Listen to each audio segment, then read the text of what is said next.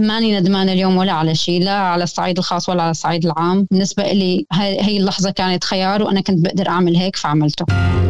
الفشل هو مرحلة أكيد كلياتنا مرقنا فيها وعم نمرق يمكن فيها ورح نمرق فيها يوما ما. أكيد في لحظات كثير غيرت حياتنا، واحدة منها بنسبة جدا جدا جدا كبيرة هي تهجير حلب.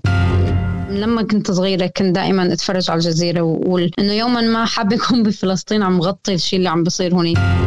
بالنسبة لي فور سما هو كان، خليني أقول لك، يمكن بشكل أو بآخر هو كان واجب، هو كان أقل ويعني حق علي وليس حق إلي. كنت اسمع بابا وماما شو عم يحكوا بالصالون بعد ما مفروض نحن نكون نايمين، وقول انه يعني ايه، كان عمري تقريبا خمس سنين، قول انه ايمت رح يقولوا انه هن متبنيني او هن لاقيني بشي محل. تجرأنا على الحلم ولن نندم على الكرامة. بهذه الكلمات التي زينت فستانها سحبت حلمها ومعاناتها على السجادة الحمراء لحفل توزيع جوائز الأوسكار الأرفع والأهم في عالم السينما، فكان النجاح بالنسبة لها أداء للواجب. أنا نورس يكن، وهي حلقة جديدة من بودكاست مطب عن مسيرة المخرجة السورية وعد الخطيب. منذ طفولتها تحلم بأن تكون مراسلة صحفية في فلسطين، لكنها لم تكن تتخيل أن يتحقق هذا الحلم على أرض سوريا، وهي لم تكاد تتم عامها العشرين. ولدت في سوريا في العام ألف وتسعمئة وواحد وتسعين، والتحقت بجامعة حلب عام ألفين وتسعة قبل أن تنقطع عن دراستها عام ألفين واثني عشر، وتتفرغ لتغطية الأحداث المتسارعة في البلاد بعد اندلاع الثورة السورية في العام ألفين وأحد عشر. استمرت بنقل الأحداث من مدينة حلب حتى تم تهجير سكان المدينة نهاية العام ألفين وستة عشر. هذا الحدث الذي غير مسار حياة المخرجة السورية وعد الخطيب ضيفتنا اليوم ببودكاست مطب. مرحبا يا وعد. أهلا وسهلا. أهلا نورس. شو تعريفك للفشل؟ الفشل هو مرحلة أكيد كلياتنا مرقنا فيها وعم نمرق يمكن فيها ورح نمرق فيها يوما ما. هو شيء ممكن نتعلم منه كتير، هو شيء أكيد بحز بالقلب كتير وبزعل وممكن يخلينا نوقف بمرحلة المراحل، بس بالأخير هو مرحلة رح نتجاوزها يوما ما. في ناس بتقول إنه الفشل ما بيصير اسمه فشل غير إذا الإنسان استسلم له، صح؟ آه صح، كتير بتفق مع هذا الرأي. بالنسبة لي هو بيكون عبارة عن درس نتعلمه، إذا ما استسلمنا، إذا استسلمنا أكيد بيكون اسمه فشل. تعترفي باللحظات اللي فشلتي فيهم؟ بتصارحي نفسك؟ طبعا أكيد، ولليوم يمكن بزعل لما بتذكرهم، بس بنفس الوقت يعني بلحظة أو بي... خليني أقول بفترة معينة آه ممكن ما أكون حتى شايفتهم فشل. شو اللحظة اللي هيك مثلا بتوقفي عندها بتقولي هاي اللحظة غيرت حياتي، أنا هون كانت ضربة قوية مثلا أو قاسية أو مرحلة صعبة، بس أنا هون تغيرت، أنا هون بلشت وعد اللي أنا هي اليوم؟ ما بعرف بصراحة، لسه لليوم ماني قدرانة، خليني أقول إنه أعتبر إنه أنا اليوم حدا جديد أو حدا آه في شيء غي يعني في أكيد في لحظات كثير غيرت حياتنا، واحدة منها بنسبة جدا جدا جدا كبيرة هي تهجير حلب. يمكن أنا بعد تهجير حلب يمكن يكون نفسي قبل، بس ما في شيء بحياتي هو نفسه، آه ما في شيء أنا بفكر فيه هو نفسه قبل أو نفسه بعد. آه فتهجير تهجير حلب هو كان الشيء اللي بالنسبة لي هو غير كل شيء بحياتي. قديش بتتخيلي رح نمشي بالتسلسل من وانتي وصغيرة؟ قديش كان عندك أي تصور وانتي طفلة انه ممكن تكوني اليوم انتي وعد الموجودة حاليا بهذا الكارير، بهذا الشغل، بهي بهي التجربة كلياتها؟ هلا هو كان حلم يمكن تغير شوي بعدين، بس أنا لما كنت صغيرة كنت دائما أتفرج على الجزيرة وأقول إنه يوما ما حابة أكون بفلسطين عم غطي الشيء اللي عم بصير هونيك. هلا ليش إجا هذا الشعور وشو اللي صار ما بعرف، بس كنت كتير بشكل أو بآخر مرتبطة بهذا الحلم تبع إنه أنا رح أعيش شيء صعب، رح أعيش شيء فيه تحديات كتيرة. حتى وأنا صغيرة كتير بتذكر كيف كنت اسمع بابا وماما شو عم يحكوا بالصالون بعد ما مفروض نحن نكون نايمين، وقول انه يعني ايه، كان عمري تقريبا خمس سنين، قول انه ايمت رح يقولوا انه هن متبنيني او هن لاقيني بشي محل. آه كنت كتير اتفرج على برامج الاطفال مثل ريمي وزورو، واتمنى انه لو بقدر اعيش هاي الحياة، عرفت، لو بقدر اكون مثلا بائعة متجولة. آه او اظن كتير من من طفولتنا مرتبطة بهدول الاشياء. آه وداع عن ماركو مثلا، آه الصبي الصغير اللي عم يدور على امه، كل هاي التفاصيل كنت إنه كنت عم شوفها ببرامج الأطفال، بس بالنسبة لي كنت عم أتمنى إنه أكون يمكن أنا واحدة من هدول الشخصيات، أو تكون حياتي كلها عبارة عن قصة مثيرة للاهتمام بشكل أو بآخر. طيب آه اليوم بعد ما عشتي قصة عن جد مثيرة للاهتمام بكل بكل تفاصيلها، يعني ال ال ال القاسية والجيدة، لساتك يعني مبسوطة أنك حققتي هذا الحلم الطفولي؟ هلا أكيد لا، يعني هو مو مو موضوع حلم حققته، بس بالنسبة لي بشكل أو بآخر الثورة السورية هي كانت أحد هاي القصص الخيالية يلي يمكن إذا حدا بيحكيها لحدا ما ما بتتصدق، بالرغم من اللحظات القاسية والمرارة اللي كانت فيها، بس لحظات الجمال والأمل والقوة والحب اللي كانت فيها يعني بالنسبة لي هي بتضل مثل أسطورة من أساطير الخيال. ويعني أكيد كتير مبسوطة أني عم عشت فيها ولسه في شوية حلم لسه عم عيشه لليوم، بس أكيد مو بالقسوة اللي شفناها ولا ب ب يعني بمخيلة هاي الطفلة اللي كانت عم تشوف الأشياء بطريقة شوي خليني أقول وردية. وبالنسبة لي كمان كل المسلسلات ولا الأفلام ولا الكرتون اللي شفته حتى لما حدا بيموت بنعرف إنه هي قصة خيالية أو قصة ممكن تكون مانا حقيقة. للأسف هي هذا الواقع وكل الأشخاص اللي خسرناهم والناس اللي ماتوا والمآسي اللي صارت هي يعني مستحيل نقدر نرجع لورا ونرجع هدول الناس أو نرجع آه نمحي هاي هذا هاي المأساة. فيمكن هذا الشيء اللي شوي آه عقد ما بتضحك لما حالي لما كنت صغيرة وأنا عم بتذكر هدول التفاصيل وأحلامي وكيف كنت أتمنى أشوف حياتي بشكل أو بآخر، عقد ما بزعل هلأ إنه للأسف إنه هذا الواقع اللي مستحيل يتغير اليوم. في كتير ناس من السوريين بيقولوا إنه لما بيتذكروا حياتهم قبل الثورة بيضحكوا على كتير شغلات كانوا يفكروا فيها أو كانوا يعتبروها يعني أعظم اهتماماتهم أو أو أعظم مخاوفهم. شو كانت أعظم مخاوفك قبل ألفين وإحدى عشر؟ هلا ما بعرفش قد أنا كنت شوي منفصلة عن الواقع بسوريا، بس يعني عم لك هي من أنا صغيرة إنه بدي صير صحفية وبدي صير صحفية تغطي حروب، وكنت دائما شوف هدول الأسماء اللي بتطلع على الجزيرة من صبايا مراسلات وإلى آخره. كنت كتير في عندي يعني خليني أقول دخلات غريبة وعلاقات مع ناس شوي غريبة وأحاديث ومنتديات ونقاشات. يعني لما هلأ بتذكر بقول أنه أنا كيف كنت أعمل هيك وكيف كل هذا الشيء قدرنا نعمله وقدرنا نحكي فيه مع أنه الوضع بسوريا كان بهذا السوء. كيف من ما يعني أنا بالنسبة لي مثلا ما مسكت أو ما صار في أي شيء غريب الأطوار بهذا الموضوع. يلي صار بالنسبة لي شوي حسيته أنه أنا يعني بستغربه أو بتضحك عليه أو بشوف كيف يعني كيف لما بلشت الثورة ما كان بالنسبة لي الموضوع كان كتير غريب أكيد، وكان كتير شيء شعور مفاجئ وماني مصدقته، بس بنفس الوقت كان بالنسبة لي شيء إنه أكيد رح يصير، مع إنه يعني برجع بقول لك إنه متفاجئين كنا.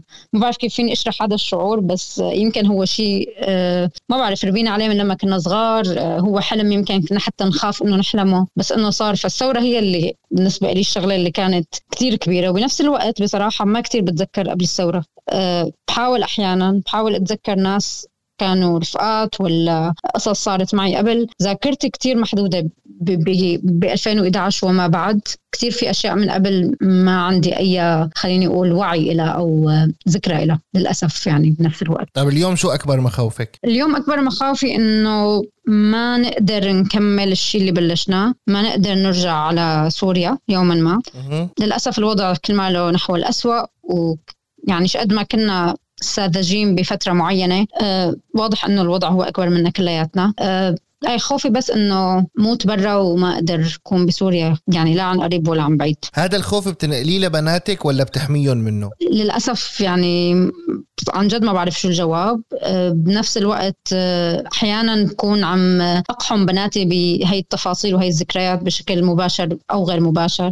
م- بنفس الوقت أحيانا بحاول أني أحميهم من هذا الشيء أه وأحمي يعني علاقتي معهم بخصوص هذا الشيء. أه لسه لليوم ما يعني ما ما بعتبر حالي إني تجاوزت مرحلة تهجير واللي صار وبعد حلب، فلليوم ماني قدراني بصراحة وقف على جري وأعرف تماما إذا أنا عم بتصرف شيء صح بحقهم ولا لا، أو حتى بحق حالي. يعني يعني لسه الوجع خليني أقول جديد مع أنه صار له سنين. هلا شو اللي بيخليكي بتحسي أنه لساته جديد؟ مثل ما قلتي صار له سنين وبالنسبة لكتير ناس انتسى، يمكن شو اللي بيخليه جديد بالنسبة لك؟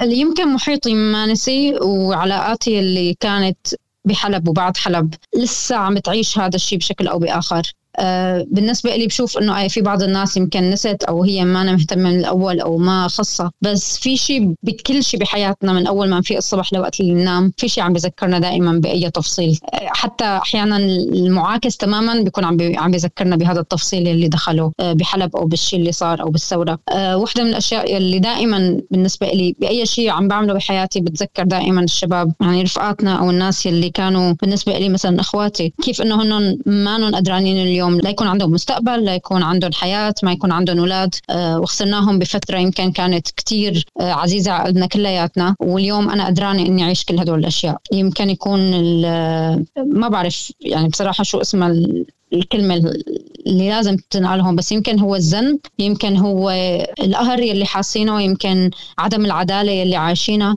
كل هدول الشغلات بالنسبة لي بتضل عم تذكرني بكل شيء بكل شيء بكل شيء. شو في شغلات بتحسيهم بالعشر سنين الماضية مطبات ما كان لازم تصير، شغلة أو شغلات بتقولي لو ما صاروا كان أحسن؟ أه لو ما صاروا كان أحسن. ممكن يكونوا شغلات على الصعيد الشخصي، على الصعيد العام، بالحياة العامة، بالحياة الخاصة، أي شيء. شو في شيء بتقولي لو ما صار كان أحسن؟ أنا كتير شخص مستسلم بشكل أو بآخر للقدر، وهذا الشيء يمكن تعلمناه من من من حلب ومن اللي صار بحلب. أه ما في شيء بعرف إنه ليش صار أو ليش ما صار، أو يعني ما بعرف في في شيء نوعا ما يمكن هو حتى من جزء من التروما ممكن تكون.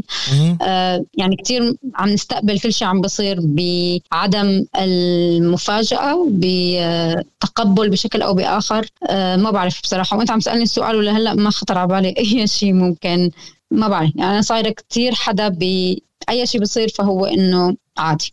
بفيلم فور سما، الفيلم اللي رحتي فيه أكتر من مهرجان وأكتر من جائزة، كان فيه مجموعة من النقاط ناس شافتها كتير إيجابية، نفس النقطة يعني ناس نظرت لها بشكل كتير إيجابي وناس نظرت لها بشكل كتير سلبي. منهم مثلا كان واحد من مشاهد الفيلم بيصور عودتك أنت وزوجك وبنتك لحلب وقت الحصار، مع أنه أنتوا كان عندكم الفرصة أنه تكونوا برا. من زاوية كان هذا عمل بطولي وتضحية كتير كبيرة استحقيتوا عليها التحية والثناء، ومن زاوية تانية في ناس شافته هذا انتحار. كيف بتشوفيه اليوم؟ مو بالألف مو بوقته. يعني بصراحة بالنسبة لي هو ما أنا بطولة أو شيء عمل خارق نستحق عليه التحية، ولا هو بالنسبة لي على الأقل انتحار. بالنسبة لي كان هذا أقل شيء ممكن أنا أعمله بهديك الفترة، أو هو خيار أنا أنا وزوجي قررنا أنه ناخده. يمكن غلط عن أنه هو عن بنتنا، بس بهديك الفترة هذا الشيء اللي نحن قدرنا نعمله واللي كنا قدرانين نعيشه بهديك بهداك اللحظة. ما بعرف إذا هو حالة إنكار على على كل شيء صار بالثورة ولا على الوضع اللي نحن فيه اليوم، بس أنا لليوم بكل خياراتنا اللي كانت أو اللي عملناها بالثورة على صعيد شخصي أو على صعيد عام، آه وعن جد حط خطين تحت كلمة عام بشكل كتير كبير. دائما أنا في في إلي قناعة بشكل أو بآخر إنه هذا اللي كنا بنقدر نعمله. آه فماني ندمان اليوم ولا على شيء، لا على الصعيد الخاص ولا على الصعيد العام. بالنسبة لي هي اللحظة كانت خيار وأنا كنت بقدر أعمل هيك فعملته. بموازين النجاح والفشل، لما حدا بيعمل فيلم بالسينما سواء روائي سواء وثائقي وبيروح فيه مهرجان كبير بيعتبر نفسه ناجح، أنت عملتي فيلم بيعكس قصة معاناة أنت عشتيها، معاناة شخصية عشتيها أنت برفقة مجتمع كامل.